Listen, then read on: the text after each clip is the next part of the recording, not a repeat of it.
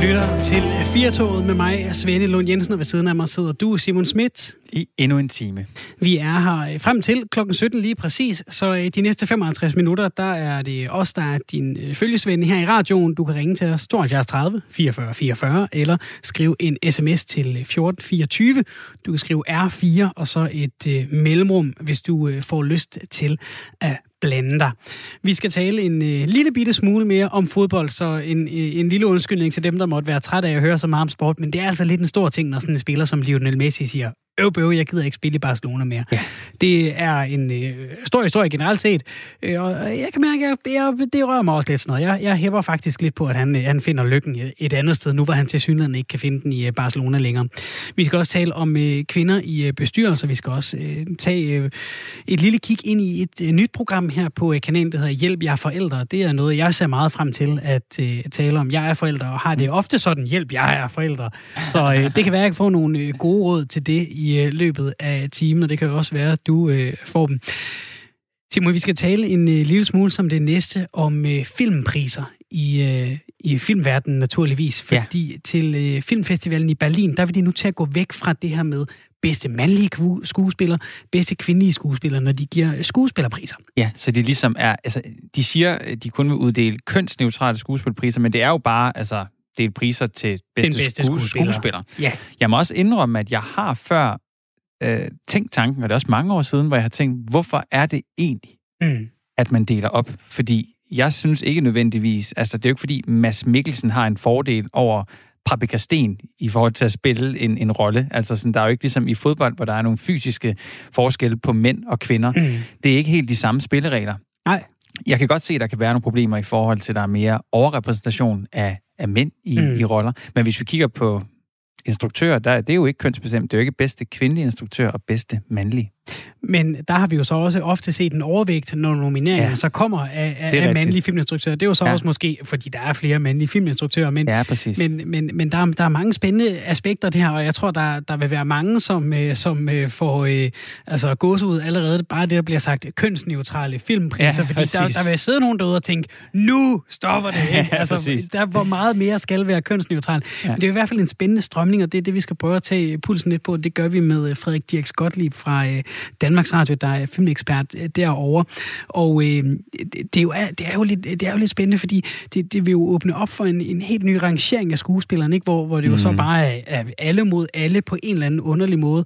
Og, og når vi taler om, at, at øh, når du siger det her med, jamen, det hjælper jo ikke Mads Mikkelsen, at han hvis det var fodbold, så sandsynligvis kunne løbe hurtigere end Paprika Sten. Nu har jeg ikke set de to løbe om kap. Nej. Der ligger jo så også en, en idé der.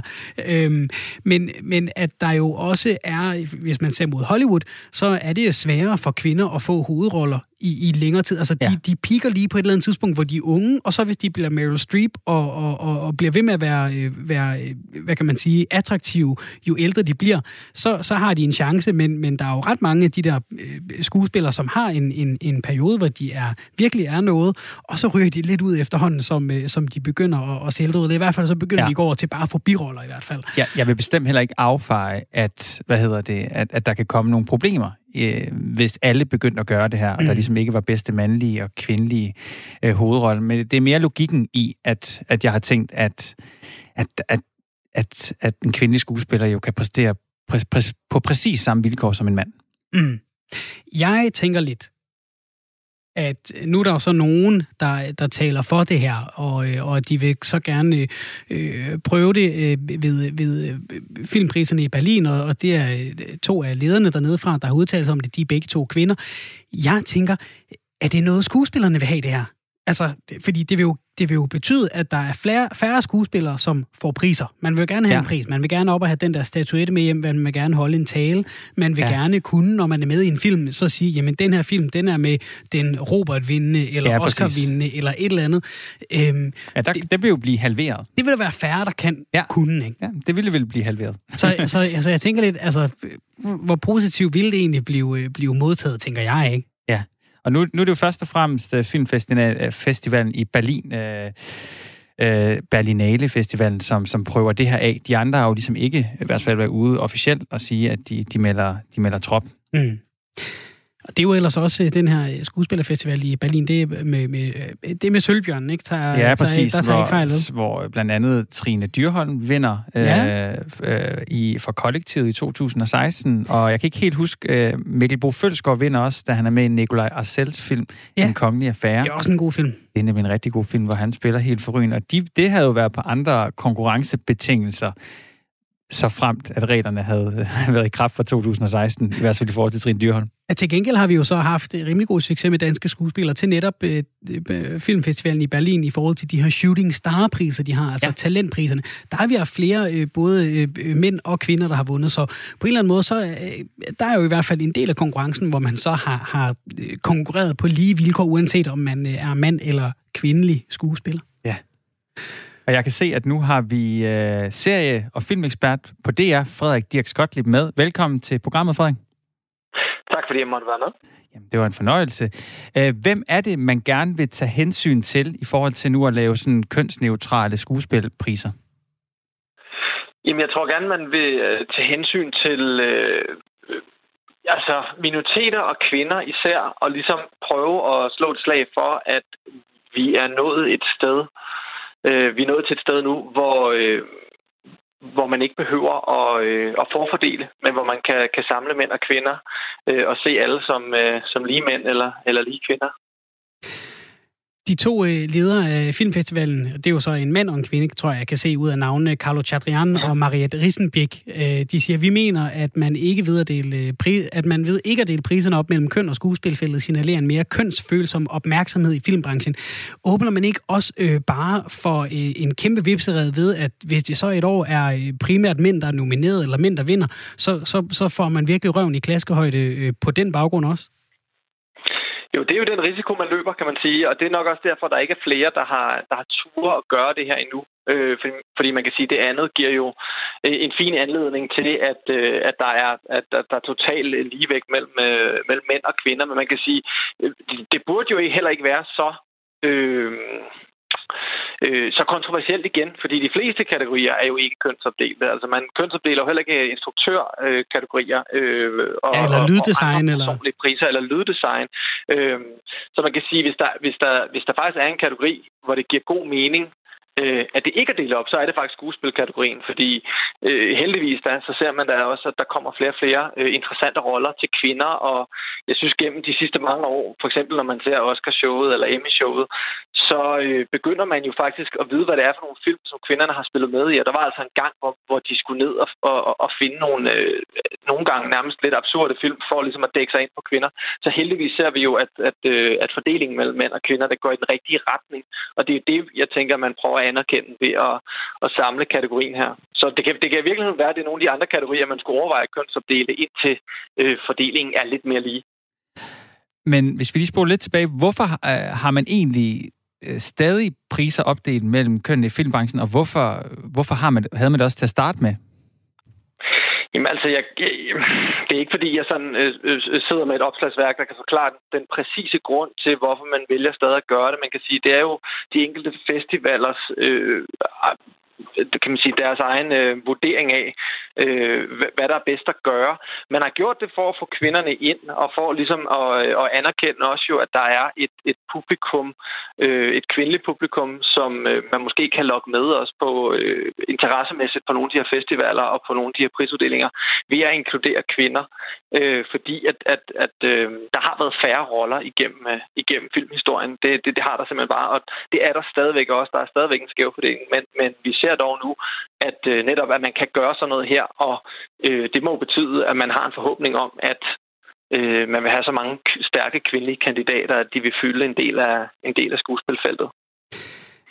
Er det her ikke det, det talte Simon af om lige før, inden vi fik dig på, øh, Frederik? Er, er det ikke øh, en bed for skuespillerne, at der vil så blive uddelt færre priser? Altså, hvem vil gerne have det her? Altså, hvis jeg hedder øh, Pilu Asbæk, så vil jeg da gerne have større chance for at både få en statuette med hjem, og al den heder og ære, der følger med, og de roller, der måtte følge med, og kunne sige, jamen se, jeg vandt en pris. Og det samme, hvis jeg er Trine Dyrholm, altså, så skal de to lige pludselig kæmpe mod hinanden, og så er der måske kun en af dem, der får en pris, frem for at det er dem begge to, der gør det. Ja, Øh, det, det, det, det, er jo totalt korrekt. Øh, jeg tænker, det er jo, det er jo det er jo så den offring, man må gøre, øh, for ligesom at sende et, øh, et politisk statement ud i øh, ud, ud gennem chokbølger via internettet. Øh, og man kan sige, det er jo også kun den her ene festival, der har gjort det. Og jeg tror heller ikke, vi kommer til at se det lige forløbig ske på særlig mange andre festivaler. Så jeg tror, man kan roligt slå, øh, slå koldt vand i blodet. Men, men det er klart, jo, det betyder færre priser, det betyder færre opmærksomhed på færre film, øh, på færre præstationer. Og det kan man da sige er ærgerligt, men man kunne jo også bare vælge at, øh, at nomino- nominere nogle flere, øh, eventuelt inddele, ligesom man gør i øh, ved, øh, øh, ved Emmy-showet og ved, ved Golden Globes inddele i. Fordi det synes jeg egentlig er mere absurd, at man ikke har en, en skældning mellem dramatiske roller og humoristiske roller, for eksempel. Øh, der vil det da være, give langt bedre mening at, at lave et skæld. Og så kan man sige, så har man jo samme chancer, som, som øh, man vil have dengang, de var øh, kønsopdelte. Når man ser på mod, mod sådan noget som, altså nu snakker vi Berlin Festivalen, og det er jo ikke en, en lille festival i dine øjne som, som film- og serieekspert. Det er måske for, for den brede offentlighed, så er det måske ikke lige der, at, at man går allermest op i, hvad, hvad der sker. Så snakker man måske mere, når man, øh, når man snakker filmpriser i den, i den brede offentlighed, så er det for eksempel sådan noget som Oscar, som de fleste vil kunne ikke genkende det til.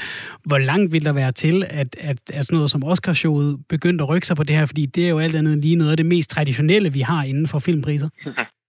Ja, altså Oscarshowet prøver jo at, at, at, at rive sig lidt ud af de her, øh, bryde lidt ud af de traditionelle rammer, fordi det har de fået meget kritik for, at være meget bagudskuende og øh, så lidt konservativt anlagte.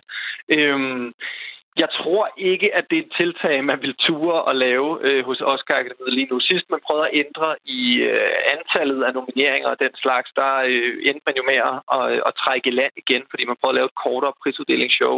Det vil selvfølgelig også være en måde at gøre det på her, men lige netop skuespilpriserne er det, man gerne vil have til at få, få, øh, få øjne på, sit, øh, på, sit, på sin prisuddeling. Så jeg tror ikke, man kommer til at lave den ændring lige forløbig om noget øh, så jeg måske mere, at de kunne finde på at lave en, øh, en instruktørkategori for kvinder, en øh, manuskriptforfatterkategori for kvinder, eller noget i den dur, for ligesom øh, at slippe for hele tiden at havne i den her webserede, øh, netop når der ikke er... Øh, altså, der, der ryger man jo så i den øh, kategori, der hedder, vi har ikke nok øh, ikke-hvide skuespillere med.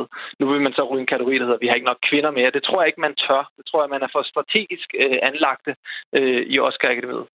Vi har fået en sms, øh, der skriver, hvor er det kvalmt, at stort set alt, der kommer ud af kanalen, er kvindejammer. Kvinde, kvinde, kvinde, kvinde, kvinde i alt. Men, men det du også siger, Frederik, det kan godt blive, hvis jeg hører dig rigtigt, det er, at der er faktisk sådan rent fagligt en god grund til at tale om det her. Ja, altså det er der. Der er stadig en stor øh, skævvridning, og det kan godt være, at det er lidt øh, kedeligt at høre på hele tiden. Altså det er jo øh, et af, et af kan man sige, vores generations helt, helt store øh, samtaleemner er jo ligestilling mellem kønnene. Øh, men det er der jo en grund til, at det er. Det er jo ikke bare, fordi folk synes, det er sjovt at brokke sig hele tiden, eller kigge på de her regler, eller ændre de her regler. Det er jo, fordi der, der er et reelt problem. Jeg er jo selv øh, uddannet filmproducer på, på Super 16, den alternative filmskole. Og der, øh, der ved jeg jo også, at eleverne går meget op i, at man prøver at optage elever, som øh, altså flere kvindelige elever, end man måske gør mange andre steder. Og det er, fordi det, øh, vi har brug for flere af de feminine historier. Vi har brug for... Øh, vi har brug for, for, for talentet, øh, også inden for, øh, for den kvindelige del af befolkningen, øh, og den ikke øh, etnisk danske del af befolkningen. Og det, det er jo simpelthen sådan, jeg tror, man kommer til at få øh, de stærkeste fortællinger, de bedste film, de bedste skuespillere, det er, hvis man har en større talentpøl at tage af. Og det betyder jo, at vi skal opfordre flere folk til at søge, søge i de retninger, hvis vi vil have de bedst mulige øh, vilkår for at lave de bedste film. Er det det rigtige sted, hvis man nu vil, vil være mere inkluderende og give mere lige muligheder? Er det så det rigtige sted i fødekæden at sætte ind, altså når, når produktet er færdigt, og det skal honoreres på en eller anden måde? Altså, øh, burde man ikke sætte ind et andet sted? Det kan være, at man så også øh, arbejder mere målrettet, som du siger, med for eksempel Super 16 og få flere kvinder ind. Altså, øh, er det lidt symbolsk det her, eller, eller er det noget, der reelt batter noget? øh, det er da lidt symbolsk. Øh, du har fuldstændig ret. Skal man virkelig lave en forskel, så skal man jo starte øh, tidligere i fødekæden. Øh, og jeg er også stadig en lille smule forvirret over, hvad præcis man får ud af det her. Øh, men man kan sige, de år, hvor kvinder så vil vinde den kategori, der vil det jo være et ekstra stærkt statement, og måske øh, lidt ekstra motivation for, at flere kvinder søger ind i den verden. Øhm, men men, men skal, man, skal man gøre noget, der, der for alvor batter, så skal man starte et andet sted. Og man kan sige, der er måske endda også vigtigere steder i samfundet, øh, man kunne starte øh, før det også, i forhold til at kigge på, på ligestilling. Tusind tak, Frederik Dias Gottlieb, film- og serieekspert på Danmarks Radio, for at være med her. Jamen, øh, tak fordi jeg måtte være med. Det er en, det er en spændende debat. Det er det i hvert fald. Tak for at give dit, dit besøg med. Det gør i hvert fald, at vi alle sammen blev meget klogere. Tak for det, Frederik. Selv tak. Hej. From Messi. Oh, what a goal that is! Have you seen a better goal than that anywhere this season? I very much doubt it. Well, you can't help but smile. That was sensational. And there's very few players, if any, in the world could do what he's just done, Kevin. Ja, det var lidt lyd, hvor den øh, lille argentinske troldmand Lionel Messi scorer et af sine mange legendariske mål, hvor han dribler forbi 3-4 spillere, inden bolden ender i nettet. Uanset om man går op i fodbold eller ej, så er der stor sandsynlighed for, at man har læst eller set, at fodboldspilleren Lionel Messi vil væk fra FC Barcelona. Klubben han har spillet for, siden han var 13 år gammel. Men den nu 33-årige fodboldspiller, der er mange betragtet som den bedste spiller nogensinde, og, og i hvert fald er flere en af de 4-5 bedste, der, der har været. Han søger altså nye græsgange i øh, karrierens efterår. Det, vi må stadig vise, om det så kommer til at ske, men det er i hvert fald øh, meldingen, det er, at han har meddelt Barcelona, at han gerne vil øh, videre. Velkommen til vores næste gæst, Nikolaj Lisberg, freelance journalist og øh, fodboldekspert med fokus på spansk fodbold. Velkommen til. Jo, mange tak skal du have. Hvorfor er det blevet en verdensomspændende nyhed, at en fodboldspiller gerne vil have et nyt job et andet sted end der, for han arbejder lige nu? Jamen det er det, fordi nogle af de grunde, som du selv oplyser opridser her, altså det er verdens bedste fodboldspiller de seneste 15 år, og måske nogensinde, øh, fordi han har været i den her klub, siden han var 13 år. Han har spillet 731 kampe, scoret 634 mål og, og vundet 34 titler.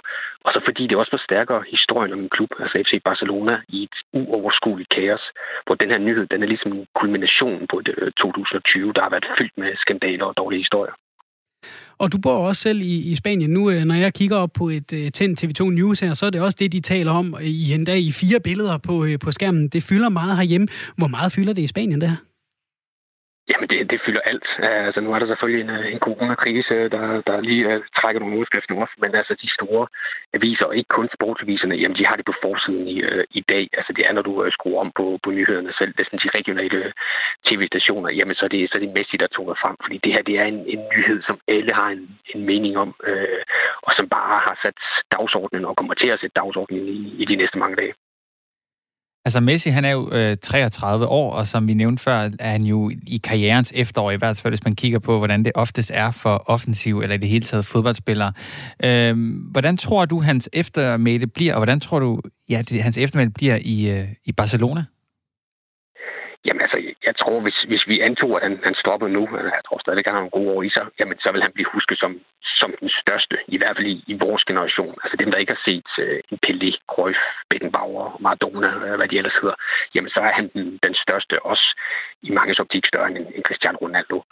I Barcelona, jamen der synes jeg egentlig, at der kan det her det her farvel, som det jo ser ud til at blive, det kan på en eller anden måde sådan, mm, hvad skal man sige, øh, hjælpe eftermælet til at blive, blive endnu bedre, fordi havde han nu forladt klubben, fordi han søgte øh, udfordringen for at få flere penge, eller han var begyndt at falde, falde i niveau, jamen, så kunne det være blevet sådan et, et grimt farvel. Altså nu er alle fansene på hans side, det er, det er bestyrelsen, der har ødelagt den her situation, det er bestyrelsen, der har drevet Messi på flugt. Det er ikke Messi, der søger væk fra Barcelona. Det er Messi, der er blevet tvunget væk fra Barcelona. Det er ligesom den historie, der, der er skrevet ned over det. Så, så eftermælet i Barcelona kommer ikke til at, at lide skade af det her. Altså, der er han stadigvæk den største nogensinde. Og der har jo været øh, snak om i løbet af de senere par år, at Messi måske ville begynde at kigge et andet sted hen og for at finde nye udfordringer inden for fodbold. Også fordi han har været øh, træt af måske at, at bære for meget af vægten i, i Barcelona. Og så er han så blevet alligevel. Han har haft masser af chancer for med alt det, han og Barcelona har vundet og gå ud på toppen. Hvad hvad er det ved den situation, der er her, altså, hvor de taber 8-2 til Bayern München i en øh, kvartfinale i Champions League? Hvad er det ved lige præcis øh, det, det sted, vi er nu, at øh, Barcelona og deres slogan, Meske en klub mere end en klub, ikke længere er nok til at holde på deres bedste spiller? Jamen, det er selvfølgelig, fordi der er, der er det sportslige aspekt, som du, som du nævner her. Altså, de er jo kommet længere og længere væk fra at vinde Champions League, end de har været i mange, mange år. Altså, de er rent sportsligt på det noget af det dårligste, de har været i de seneste ja, 10-15 øh, år.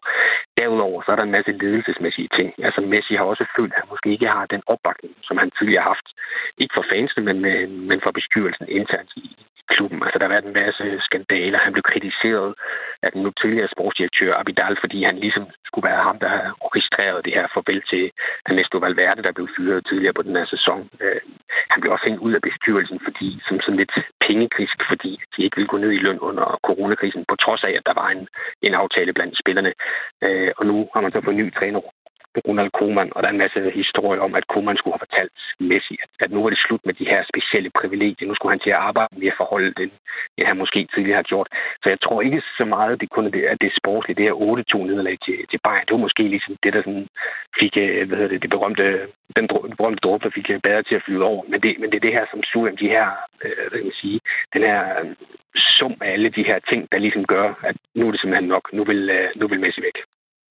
Og Nikolaj Lisberg, hvis vi, lige, hvis vi lige zoomer lidt ud og prøver ligesom at snakke måske også lidt om, hvordan man opfatter fodbold og ligesom fodboldkultur. Så hvis vi lige, hvis man kigger på for eksempel landevejscykling, så har de ligesom lykkes i mange år med at romantisere sporten og ligesom øh, gøre den til noget, til noget større, altså nærmest et billede på livet, ikke metafor på livet. Er, er det ligesom på samme måde tilfældet i, i fodbold?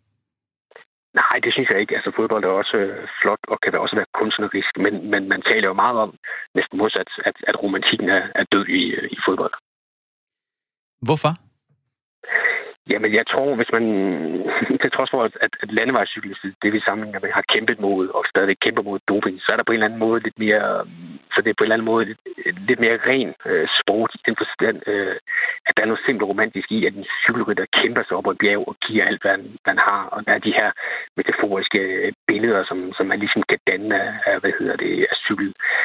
Cykelrytter er jo også kun cykelryttere. Altså fodboldspillere er jo ikke kun fodboldspillere. Fodboldspillere er influencers, de er modeller, de er skuespillere, måske endda sangstjerner. Altså de er så meget mere end en fodboldspiller, de er popfænomener. Øh, og der er jo billedet af, at en fodboldspiller, jamen det er ham, der, der træner en til en time, måske halvanden om, om dagen, og så sidder han ellers og spiller Playstation eller, eller går i byen. Mm-hmm. Så fodboldspillere har jo mistet alt det, der sådan, ligesom gjorde dem øh, romantiske. De har mistet kontakten til, til folket. De er simpelthen blevet så store superstjerner, at, at de næsten lever på en, på en anden planet. Så fodbolden har jo bevæget sig væk. Som fænomen, så har fodbolden bevæget sig væk fra folket. Det trods for, at det var en, en sport for, for folket markedet, og på den måde har de ligesom mistet det der romantiske snit, som det engang havde. Gælder det også for sådan en som Messi, som jo er en af, en af sportens allerstørste navne, som du siger, øh, verdens bedste gennem de sidste, de sidste 15 år, men lever jo forholdsvis reserveret. Altså, vi ved ikke meget om ham. Øh, så har han haft den her skattesag, som også øh, har, har martret det hele lidt. Altså, han er jo, han er jo en anden end, end, end Maradona, for eksempel, hvis, hvis, hvis, hvis vi skal blive ved argentinerne, som virkelig havde følelsen uden på tøjet, ikke? Jo, jo, helt sikkert. Øh, altså, han er, han er jo, som du siger, en reserveret øh, fyr, næsten sådan lidt generet, og det har han jo været, siden han sådan lidt øh, kom frem.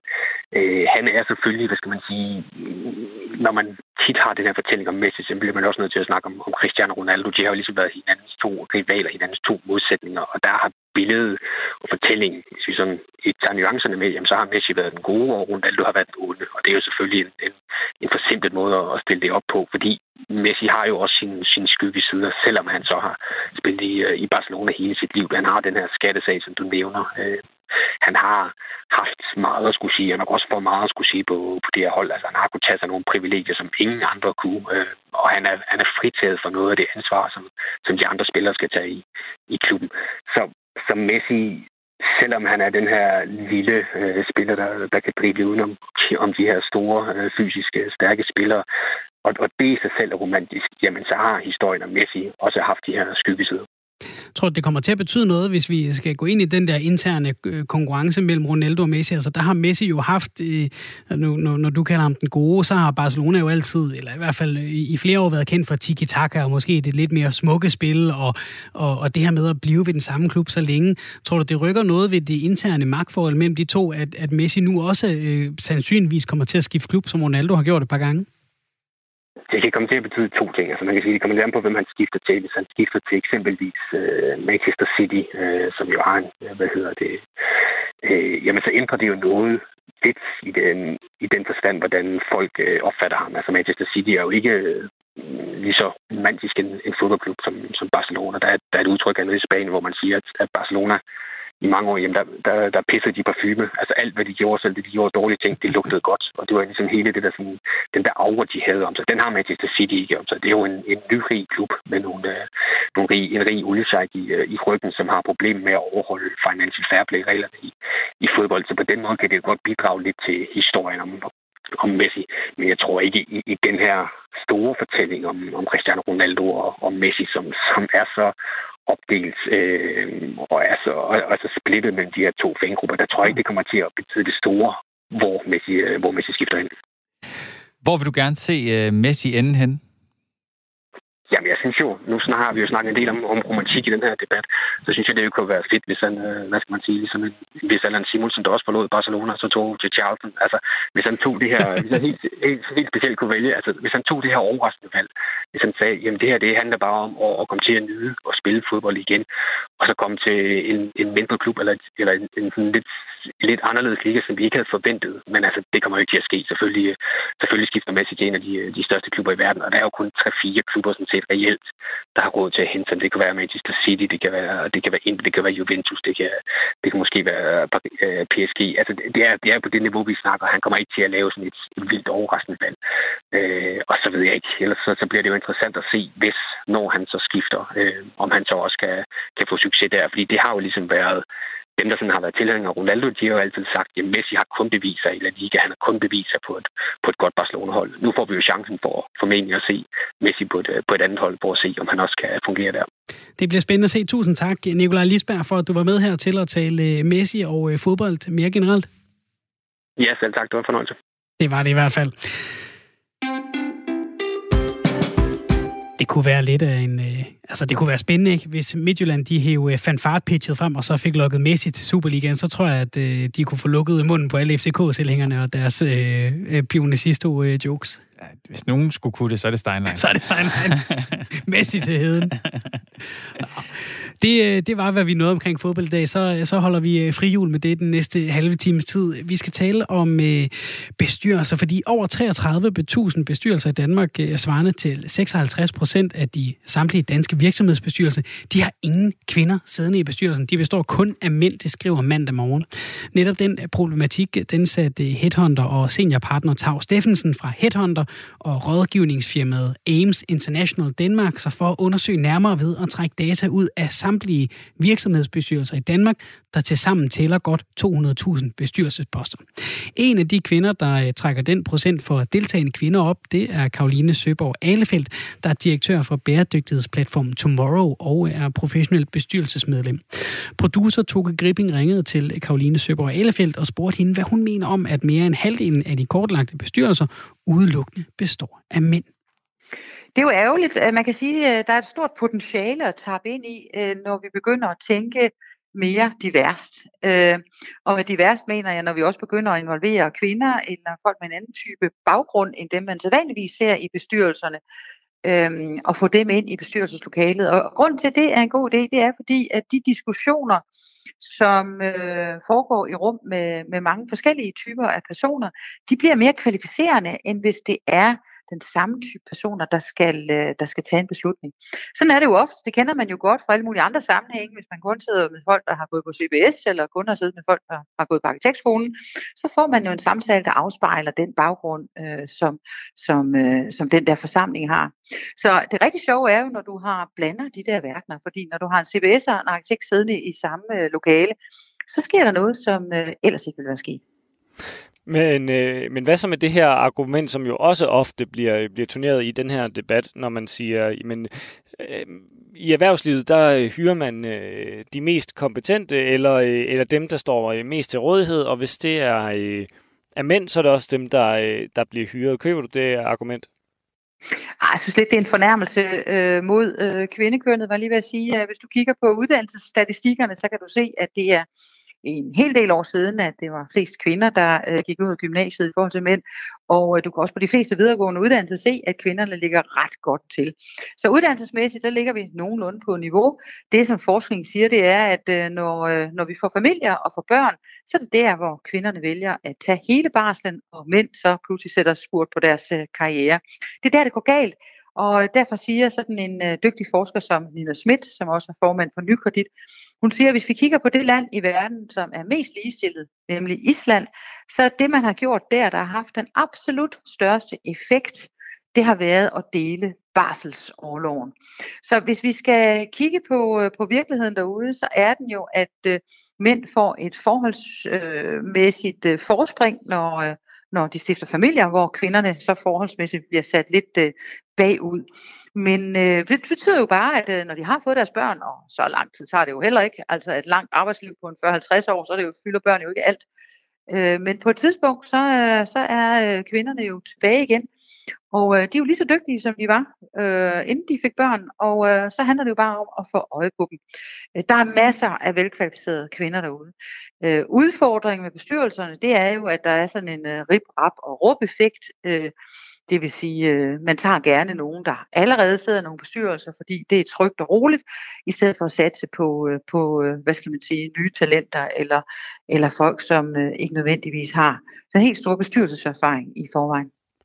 Så du mener egentlig, at, øh, at, at arbejdet ligger ude i, i virksomhederne i forhold til at, øh, at udpege kvinderne, og måske ikke, at man skal bekæmpe det her strukturelle problem, hvis man kan vælge at kalde det det med, at, at kvinder vælger at tage, tage størstedelen af, af, af barslen. Altså, det er ikke der, du mener, man skal sætte ind? At det er faktisk... Jo, jo, jo, jeg okay, mener, man skal gøre begge dele, fordi men du, det er jo bare sådan, at hvis vi sætter ind over for det strukturelle problem, så jeg kan ikke huske, hvor meget, hvor mange øh, årtier fremme, øh, vi skal øh, få, eller frem i tiden, vi skal for at se effekterne. Men det er lang tid. Og, og derfor tror jeg, at man skal gøre flere ting på én gang. Man skal både kigge på den der barsel, øh, altså lytte til forskningen, lytte til dem, der har sat sig ordentligt ind, og det har i, altså som sagt øh, professor Nina Schmidt øh, gjort, og hun er meget klar i mailet på det her punkt. Så det skal vi selvfølgelig gøre, og det er strukturelt, og det er vigtigt. Og det andet, vi skal gøre, det er jo, øh, og det er headhunterne heldigvis allerede i gang med, man skal øh, anstrenge sig for at, øh, at øh, finde de kvindelige talenter frem, som øh, man måske ikke lige kendte i forvejen, og ikke har stående i sin lille sorte bog. Men, men, er, men burde det ikke være op til forældre selv egentlig at vælge, hvordan de vil splitte den der barsel? Ja, men altså det er jo, øh, det er jo sådan, at noget øh, bliver, hvad skal man sige, vaner bliver jo meget øh, kulturelt forbundne, og øh, da, da jeg øh, blev født for eksempel, der var der ikke noget, der hed barselsårlov. Øh, min mor tog mig med, øh, når hun skulle ind og undervise på konservatoriet, og der var ikke nogen, der havde barsel. Altså hvis man havde et job, så fik man ikke barsel. Man havde måske 14 dage efter man født. I dag er det sådan, at det næsten er blevet almindeligt at man får et års barsel, og at den øh, lange barselsperiode, der tager manden kun et par måneder. Og det, øh, det, det er jo sådan, som tiden er i dag. Øh, det er jo ikke givet fra naturens hånd, at det var sådan, det skulle se ud, eller givet fra kulturens hånd, at det var sådan, det skulle se ud. Det er noget, sådan har det udviklet sig. Og det er vi jo nødt til at tage en samtale om, fordi øh, øh, det har altså de her effekter på øh, kvinders karriere, og det gør jo, at øh, hvis vi sådan lige løfter blikket og kigger på, hvor Danmark står henne i forhold til ligestilling, så er vi jo raslet ned af ranglisterne, og er vi øh, nummer 14 eller 17 i verden lige nu? Det kan jeg ikke huske. Jeg ved bare, at der er mere ligestilling i Rwanda, end der er i Danmark. Jeg gentager det lige. Der er mere ligestilling i Rwanda, end der er i Danmark. Det er jo ret vildt. Øh, hvad er det for nogle, nogle parametre, vi, øh, vi taler her, når, når, når vi siger mere ligestilling i, i Rwanda end i øh, Danmark? Ja, det er selvfølgelig, øh, der er selvfølgelig nogle pointer der omkring, hvad er det, man kigger på. Øh, og det er ikke, fordi jeg har lyst til at bo i Rwanda. Øh, jeg er meget, meget glad for at bo i Danmark. Men man kan for eksempel sige, at de har øh, satset på at få en, øh, en 50-50 repræsentation i øh, parlamentet. Øh, sådan som man øh, også som kvinde føler sig repræsenteret øh, hvad skal man sige, i, i de demokratiske institutioner. Øh, og i Danmark, der kan man jo bare kigge på, øh, hvordan er det egentlig, det ser ud, både ledelserne af virksomhederne, ledelsen af organisationerne og i, øh, i, i de forskellige politiske sammenhæng. Vi savner kvinder overalt. Også på statsministerposten? Nej, der har vi heldigvis en kvinde igen i øvrigt, og det er dejligt.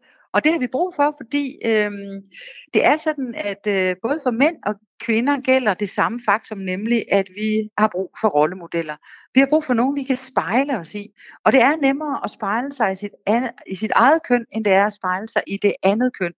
Så det betyder rigtig meget, øh, når jeg taler med min datter og fortæller hende, at hun godt kan blive statsminister en dag, at jeg kan sige, ligesom Mette Frederiksen eller ligesom Helle Thorning. Det er lidt sværere, hvis der kun er øh, mandlige øh, forbilleder. Det samme gælder også med øh, min søn. Hvis jeg for eksempel skulle sige til ham, øh, en dag kan du gå hen og blive til sygeplejer, øh, så er det rigtig, rigtig vigtigt, at der er øh, mandlige sygeplejersker derude, og de hedder så sygeplejere. Øh, og det er vigtigt, at, øh, at der er sådan nogen, hvor han kan spejle sig i sit eget køn.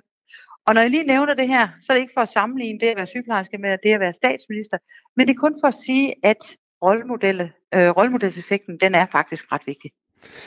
Hvis vi lige skal øh, her til sidst vende tilbage til, øh, til bestyrelsesposterne, så var du inde øh, på, at, øh, at kvinder i, øh, i bestyrelser for eksempel kan, øh, kan bidrage til, at man øh, anskuer tingene på en anden måde, og man derfor får andre input i, øh, i, øh, ja, i beslutninger og diskussioner osv. I, øh, i bestyrelsen. Øh, hvor øh, er det, at, øh, hvis man ved det, at kvinder adskiller sig fra, øh, fra mænd, når det kommer til at, og, og, ja, at, drage, at tage beslutninger og så videre og komme med, med Det har ikke noget at gøre med, at kvinder kommer med unikke egenskaber ind i et lokale. Der er jo heldigvis øh, lige så meget forskel på øh, mænd og kvinder internt, som der er mellem os øh, som køn. Altså forstået på den måde, der er langt større individuelle forskelle. Nej, det vigtige her, det er det systemiske. Det er, at der er flere typer af mennesker repræsenteret i lokalet. Fordi hvis der kun sidder én type mennesker i lokalet, så får du én type samtale. Hvis der sidder flere typer af mennesker i et lokale og skal diskutere vigtige emner, så får man flere synspunkter repræsenteret. Og det er jo i bund og grund det, man skal i en bestyrelse. Man skal udstikke en linje, en strategi, en retning for en virksomhed, være sikker på, at den bliver øh, øh, driftet øh, fornuftigt, at der er en øh, fornuftig direktør, men man skal jo hele tiden forholde sig til, at verden udvikler sig, og hvad skal være vores virksomheds øh, svar på det? Hvad er vores øh, øh, særlige position? Og den type øh, diskussion øh, kan jo kun blive rigere af, at der sidder velkvalificerede mennesker fra mange forskellige øh, øh, udgangspunkter i lokalet og er med til at diskutere. Det er også min egen erfaring, at de bestyrelser, som fungerer bedst, er dem, som er diverse. Ja, øh, okay. Ja, det, det, var, det var sådan set det, det, der var mit opfølgende spørgsmål, fordi øh, at, at de bestyrelser, der så eksisterer i øjeblikket, hvor, hvor det udelukkende er mænd, der sidder der, er de ikke øh, øh, lige så kompetente, som, som de kunne være? Eller? Jamen, det har ikke noget at gøre med kompetence. Det har noget at gøre med udsyn. Det har noget at gøre med, at, øh, at øh, vi er alle sammen unikke. Og øh, vi har øh, jo, jo flere typer af baggrunde, jo flere typer af faglige baggrunde og kønsmæssige baggrunde, der er i et lokale, jo flere vinkler på en diskussion får du dækket. Og bare lige for at følge op på det her, så siger øh, forskningen jo også, at øh, bestyrelser, hvor begge køn er repræsenteret, de virksomheder, som har bestyrelser, hvor der også er kvinder med, de tjener faktisk flere penge, end de bestyrelser, hvor der kun er mænd. Det synes jeg er ret interessant. Men det er vigtigt for mig her at sige, at det handler jo ikke om, at, øh, øh at mænd ikke er dygtige, eller kvinder bare skal forfremmes. Øh, det her, det handler om, at vi skal forstå, at det er samspillet mellem kønnene, og det er selve begrebet diversitet, der er på spil her. Verden udvikler sig hurtigere og hastigere og mere, og hvad skal man sige, i, øh, på en måde, som, som er uforudsigelig, i meget højere grad end før i tiden. Og det gør jo, at udfordringerne hele tiden er nye. Øh, og når vi hele tiden har nye udfordringer, så er vi også nødt til at være sikre på, at i de øh, rådgivende øh, øh, forsamlinger, der findes, altså såsom øh, bestyrelser, der skal man være sikker på, at man får afdækket alle øh, synspunkter. Så der er simpelthen sund fornuft i at tænke diversitet. Sådan lød det fra Karoline Søborg Alefeldt, direktør hos øh, bære, bæredygtighedsplatformen Tomorrow. Og du lytter altså til øh, Firtoget her på Radio 4, programmet for dem, der øh, ikke synes, de har fået nok hverken fodbold eller ligestilling i deres øh, radio i dag. Her på Radio 4, der er der mange nye programmer, der øh, lige har set dagens lys her efter sommerferien. Et af dem, du med god grund kan lytte til, det er programmet Hjælp, jeg er forældre med Marie Sloma Kvartrup. Marie åbner op for en øh, åben og ærlig snak om det at være forældre med emner som søvn, sammenbragte familier, kredsenhed, angst, skolestart, mobning, ensomhed og søskende jalousi. Det er alt sammen noget, der øh, bliver kastet på bordet. Velkommen til programmet Marie Sloma Kvartrup. Tusind tak skal du have. Du er selv mor til øh, fire børn og øh, to øh, bonusbørn. Hvorfor synes du, der er brug for det her program? Jamen det synes jeg, fordi at jeg selv i min efterhånden lange karriere som mor har manglet et, et sted, hvor jeg kunne få lov til at få svar på nogle af de rigtig mange spørgsmål, der jo altså helt naturligt melder sig, når, øh, når man bliver forældre. Og svar vel at mærke ikke bare øh, gode råd fra, fra velmente, øh, velmente mennesker, men, men svar fra, øh, fra fagkundskaben selv. Øh, så derfor det her program, det er simpelthen et program, hvor vi får svar på vores spørgsmål fra nogen, der rent faktisk ved, hvad de taler om. Og hvordan fungerer programmet? Altså er det et spørgsmål, der opstår i, i dit eget liv med dine børn? Er det noget, der, der du ligesom samler sammen og suger fra netværk og siger, det er det her, jeg oplever, folk står med, og, og så tager videre til eksperter? Eller hvordan, er, øh, hvordan, hvordan øh, hvor starter idéerne ligesom, og hvordan bliver de forløst? Jamen altså, øh, der er, der er, det er sådan lidt en blandet landhandel, kan man sige, og det er, øh, det er stort og småt fra den øh, store forældrereol, som jo har utrolig mange hylder. Og øh, man kan sige, at den fælles overskrift, det er, det er ting, som vi bliver bekymrede over, eller ting, som vi søger svar på, som vi har svært ved sådan lige umiddelbart selv at finde ud af, jamen, hvordan skal man håndtere det her. Øhm, I gamle dage, der havde man jo opslagsværker, hvor man kunne gå ind og slå op i en eller anden bog. Øh, og det, det, det er sådan lidt nyt i dagens Danmark. Til gengæld så, så surfer man jo på det store forkromede internet. Og det er noget af en, øh, af en jungle, skulle jeg ellers hilse og sige. Det tror jeg, at de fleste, især nybagte forældre, kan ikke genkende til at, øh, at når man står med et eller andet, om det er barnets sundhed eller trivsel, eller noget, der har at gøre med deres øh, skolegang eller et eller andet andet, og man søger svar på nettet, jamen så bliver man ofte dirigeret både i øst og i vest samtidig. Og det kan altså være rimelig svært at navigere i, øh, hvad der egentlig er den rigtige vej at gå for en selv og ens barn. Vi har fået en sms fra øh, Paul, og jeg, jeg, jeg læser den i, i den bedste mening, og ikke for øh, øh, øh, at, at provokere hverken dig eller Paul. Han skriver, øh, kun nedigt indrømmer jeg, at det undrer mig, hvorfor forældre skal dele deres børnespørgsmål med hele landet via diverse medier. Venlig hilsen, Paul. Ligger det i, at vi er blevet mere usikre som forældre, eller at vi simpelthen er blevet mere sikre som forældre og tør tale om det? Altså, hvad, hvad er det, der har ændret sig? Fordi det er jo ikke noget, vi gjorde så meget før i tiden. Nej, det er fuldstændig rigtigt. Og jeg synes jo, det er en, øh, jeg synes jo, det er et skridt i den rigtige retning, at vi tør tale lidt mere om det, og at vi tør også dele det, som vi er usikre på med hinanden. Fordi guderne skal jo vide, at dem, som er fuldstændig skråsikre og ved det hele, det er som regel dem, der enten ikke har fået nogen børn, eller, eller også er de i hvert fald ikke, øh, så er de ikke stødt på, på, på rigtig store problemer endnu i deres forældreskab. Så skråsikre holdninger og meninger fra helt almindelige mennesker, dem er der jo masser af. Og så er der også den, den side af det, at vi jo er, er meget på sociale medier i, i, i, i dagens Danmark, og moderne mennesker, vi spejler os rigtig meget i hinanden. Og der møder vi altså utrolig mange perfekte billeder af, hvad det vil sige at være familie, hvad det vil sige at være et par, og hvad det vil sige at være et par med børn. Øhm, og det spejler vi os i, og det tror jeg er med til at gøre os usikre og med til at stille spørgsmålstegn ved, jamen er jeg overhovedet god nok? Kan jeg overhovedet finde ud af det? Er jeg en okay mor, hvis jeg køber en pizzaslice til mit barn, i stedet for at stå og lave økologisk mad fra bunden hver dag? Øhm, og, og, og det tror jeg er med til at gøre os meget mere usikre. Så derfor så slår jeg et slag for med det her program, at vi tør dele vores usikkerhed med hinanden, og at vi tør også at grine en lille smule af det hele sammen, og at vi tør at give hinanden styrke ved at sige, jamen prøv en gang hør her, de fleste af os gør jo det aller, allerbedste, vi kan, og det er godt nok. I langt de fleste tilfælde, der er det faktisk godt nok. Så det er, det er et forsøg på noget empowerment til øh, alle de mange forældre, som øh, i virkeligheden går rundt og er lidt usikre. Og i, forlæng, og i forlængelse af, hvad du lige siger her, så hedder programmet jo øh, Hjælp jer forældre. Hvad kæmper mm. forældre mest med i et liv med børn, og ja, hvad har de mest brug for hjælp til? Det er, jo, det er jo ekstremt forskelligt, og jeg vil selv sige det sådan, nu har jeg selv seks styks, øh, og, øh, og det, er jo, det er jo stort og småt, og det kan jo være en lille bitte ting, som for eksempel søvn, der kan vælte et helt læs, og kan vælte, vælte en hel familie fuldstændig omkuld, hvis det ikke fungerer. Så det er alt fra lavpraktiske ting, som søvn og, og, og mad, eller øh, sygdom i familien, helt almindelig sygdom, som bare bliver ved og ved og ved at køre. Det handler programmet i øvrigt om i, øh, i morgen, så der skal man lytte med. Øh, og så til de lidt større større og lidt tungere spørgsmål omkring skilsmisse, omkring mobning, øh, omkring skoleværing af børn, der mistrives og har det dårligt. Og der må jeg jo bare sige til, øh, som, som, som mor til både små og store børn, at, at den der gamle saying med små børn, små problemer og store børn, store problemer, den, er, den holder altså meget godt et langt stykke hen ad vejen, fordi det slutter jo bestemt ikke med bekymringerne, når vi får teenager, tværtimod. Øhm, så stort og småt, øh, hvordan når jeg ind til mit barn, hvordan taler jeg bedst med mit barn, også om de svære ting, som for eksempel døden. Øhm, hvor meget må mit barn game? Og så videre, og så videre. Der bliver listen jo altså bare videre og videre og videre. Så det er stort og småt fra alle hylder, alt det, der optager os og, og bekymrer os som forældre. Hvad har du gjort der overvejelser, Marie Slume Kortrup, øh, om, omkring at, at sige ja til det her program og give dig i kast med det? Fordi noget af det, som, som jeg i hvert fald synes øh, kan være svært at tale om, og noget af det, som jeg oplever, at folk er meget lidt modtagelige om, øh, øh, medmindre vi har bedt om det, det er input om, hvordan vi er forældre. Mm, det er fuldstændig rigtigt.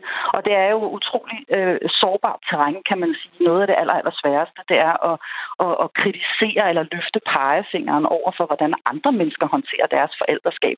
Og det er heller ikke det, der er hensigten med programmet her. Tværtimod, fordi vi er jo alle sammen forskellige, og det skal vi blive ved med at være. Hvis der er noget, vi ikke kan, så er det at læse en masse bøger eller lytte til en masse kloge mennesker i radioen, og så beslutte os for, nu vil jeg være som en slags mor eller far. Vi, vi kan ikke lave os selv op, men vi kan blive klogere og, øh, og jeg er jo ikke rådgiveren, jeg er ikke fagpersonen i programmet her. Tværtimod, jeg er den lalleglade amatør, som stiller alle spørgsmålene på lytternes vegne. Og så er det simpelthen fagkundskaben, der får lov til at svare, og de tager jo i, i, i deres udgangspunkt i, i, i videnskaben og i den forskning, der ligger til grund. Altså det er rent faktisk meget faktuel viden, de deler ud af? Altså, hvad ved man helt konkret omkring børn og søvn, for eksempel? Eller hvad ved man helt konkret om ordblindhed? Så det er altså et forum, hvor man som lytter kan blive klogere, man kan få nogle redskaber, som man kan bruge eller lade være, og så slipper man fuldstændig for løftede pegefinger, fordi dem er der ikke nogen af i Bjergforældre. Hvad synes du så er det, øh, er det bedste ved at være forældre? Jamen det bedste ved at være forældre, åh oh gud, jamen altså det er jo, øh, bliver er jo den der fuldstændig øh, øh, alt overskyggende kærlighed, man lige pludselig oplever til, til et eller til flere andre mennesker. Og det er, det er det, at man, man, og det tror jeg jo er meget sundt, at man får flyttet fokus lidt væk fra sig selv og sine, og sine egne behov og hen på nogle, øh, nogle, øh, nogle andre små mennesker. Så det er, det er kærligheden, der er helt, helt, helt klart, og det er jo heller ikke øh, tilfældigt, at det er det folk, de øh, stort set alle i hvert fald peger på som det vigtigste i deres liv. Jamen, det er jo deres børn. Det er det vigtigste, vi har. Det er vores fremtid, det er vores kærlighed, og det er, øh, det er langt hen ad vejen, i hvert fald hvis du spørger mig, så er det meningen med livet. Så, øhm, så, så det blev et meget dybt, et meget dybt svar øh, på lige præcis det spørgsmål. Det er meningen med livet. Men hvad så, øh, hvad så det, øh, det værste? Jamen, den, den liste er jo sindssygt lang, og det er jo også derfor, at der skal være plads.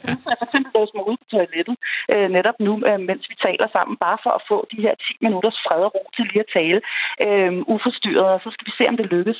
Og øh, jeg kan også lige fortælle, at jeg har udstyret min, øh, min fireårige med en iPad imens og, og, og en myslibar, fordi så, så er der større sandsynlighed for ro.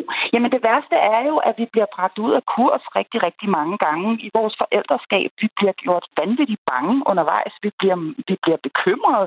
Øhm, øh, vi øh, ligger søvnløse om natten. Vi, øh, vi bliver usikre på, om vi nu gør det rigtigt, om de nu trives, har de det nu godt. Øh, sker der nu noget? Katastrofetankerne havner, havler noget over os lige så snart vi har, har fået den her lille klump i armene, fordi der må bare ikke ske noget. Øh, så når man siger goddag til forældreskab, jamen, så siger man jo også goddag og velkommen til, øh, til sorg og til bekymring og til, til angsten for, at der skal ske et eller andet.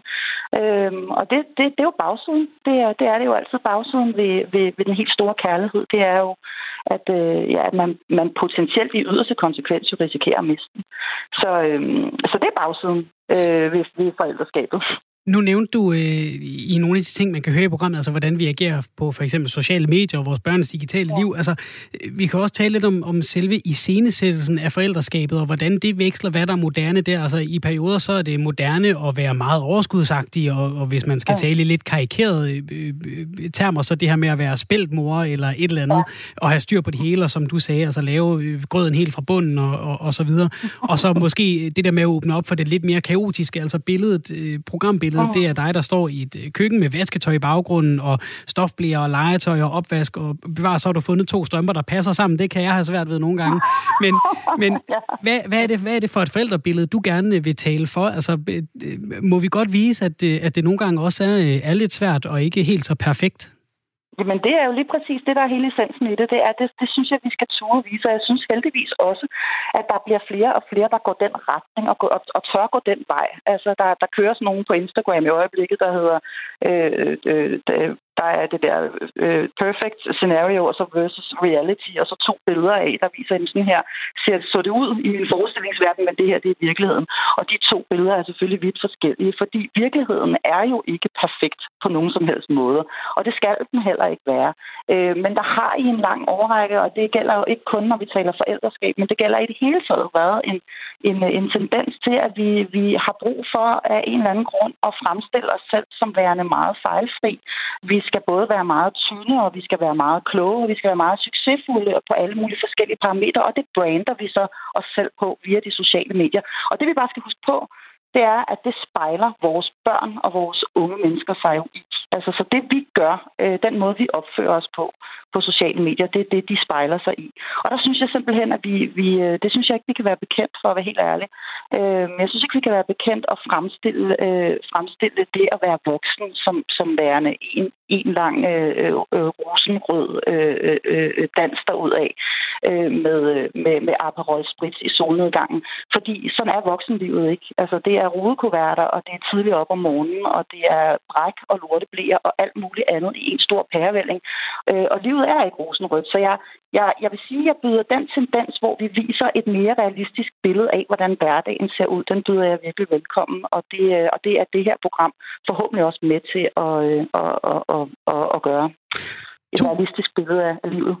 Tusind tak til dig, Maria Slomer Kortrup, mor til seks, og altså også mor til radioprogrammet Hjælp jer forældre, der bliver sendt øh, hver fredag fra 11 til 12 her på Radio 4. Du kan naturligvis også finde det på radio4.dk og øh, i vores øh, podcast, de steder, hvor du finder podcast, hvis du har lyst til at lytte til tidligere programmer. Tak for det, Marie. Det var så lidt. Hej. Hej. Jeg tænker nogle gange, nu, nu skal jeg ikke, nu snakker vi lidt om det her med, hvordan man fremstiller sig selv som forælder. Jeg var til øh, fest med min søn. Vi holdt sådan en afslutning. Nu er vi færdige med at gå i 0. klasse, og vi endte hjemme hos en af forældrene til en af hans klassekammerater, hvor vi egentlig blev til ret sent. Altså, vi var der til, til klokken 12, øhm, og det var, det var jo og længe op at være for de her børn, og, og min søn synes, det var ret sejt, han havde været til fest til klokken 12. Og øh, så øh, bestemte vi os for at øh, gå hjem af, og, øh, og så tænkte jeg, ved du hvad, han, han var blevet sulten, og tænkte, ved du hvad, vi går lige ned forbi byen og får et slice fordi det skal han også have lov at prøve. Ikke? Og, og så var der jo lige et stykke øh, ned til, ned til byen, og han når at blive rigtig, rigtig træt, så han sætter sig ligesom på, på trappestenen, og det var fredag, ikke? fordi det var jo sidste skoledag efter, efter, efter øh, inden sommerferien, og, øh, og, og sidder rigtig træt, og der var så lang kø også til Alibaba Pizzeria, eller Alibaba Grill, som det hedder her i Aarhus, det navnkundige sted.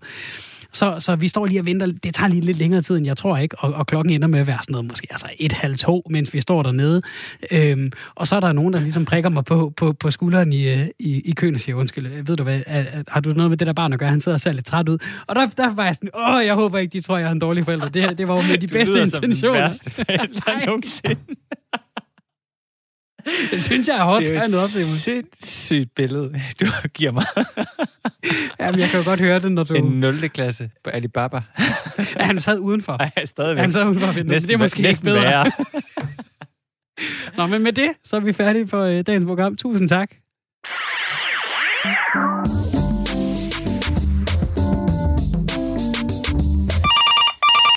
Radio 4 Lytterservice, du taler med Esben. Skov Epa, 1355. Olsenbanden, ikke også? Øh, ja. Ja. Har du set alle dem, Esben? Ja, ja, ja det, har jeg, det har jeg jo nok. Nå, men du hvad? Du kan. Du kan huske den, hvor han øh, laver det med boremaskinen nede under det kongelige teater, ikke også? Jo, jo, det er jo en, en meget scene, ja. Ja. Så kan du huske den med Karl Stegger. Hvor han har en brugtvognsforhandling. Ja, ja, ja, ja, ja. Og så kan du huske den, hvor det er i Jylland. Jamen, at, ja, for det er jo... Ikke også? Og prøv at høre. så kan du huske den, hvor de kører med den her, er her der nu, øh, legetøjskampvogn på, på skrivebordet. Nå ja, ja selvfølgelig, ja. ja. Ikke også? Jo. Det er fire Olsen-bandefilm, ikke? Jo. De fire Olsen-bandefilm, det er dem, det er dem, vi kan vise i fjernsynet, ikke også? Men når du åbner op for sådan noget som TV2, eller DR2, eller jeg skal komme efter dig med den ene og den anden kanal, så kører den Olsen-bandefilm konstant. Hele tiden kører der noget med Olsen-banden, og du kan se og vente på, hvornår vil jo ret nav, han kom i den gule Porsche, eller hvornår de kører den kampvogn op, ikke også? Eller hvornår øh, Egon han ser ude på vippen og er på vej ned i det grønne stats der, eller den, eller den med det, hvor de spiller musik og springer dynamitten ind under, ikke også? Ikke? Jeg synes, de skulle have stoppet, da de har lavet de fire gode Olsenbanden-film. Så får det ikke til at, at kende dem fra hinanden. Nej. Det er, forvi- det er forvirrende. Ja. Med alt for mange film, ikke? Fire Olsenmanden-film. Og hvorfor ikke også far til fire, ikke? Den her er jo heller ikke far til 17. Nej. Jamen, øh, jamen, ikke? Jo, men... Fire Olsenmanden-film med al respekt for, for de sidste, og også Tony øh, kendt, og han var en god socialdemokrat. Hey, kald og det. Men øh, fire Olsenmanden-film. Jamen, øh, ta- det synes jeg. Tak fordi du ringede ind. Ja, men ved I hvad? I ringer bare, hvis I godt vil høre om flere ting, jeg godt kan lide, der er træls.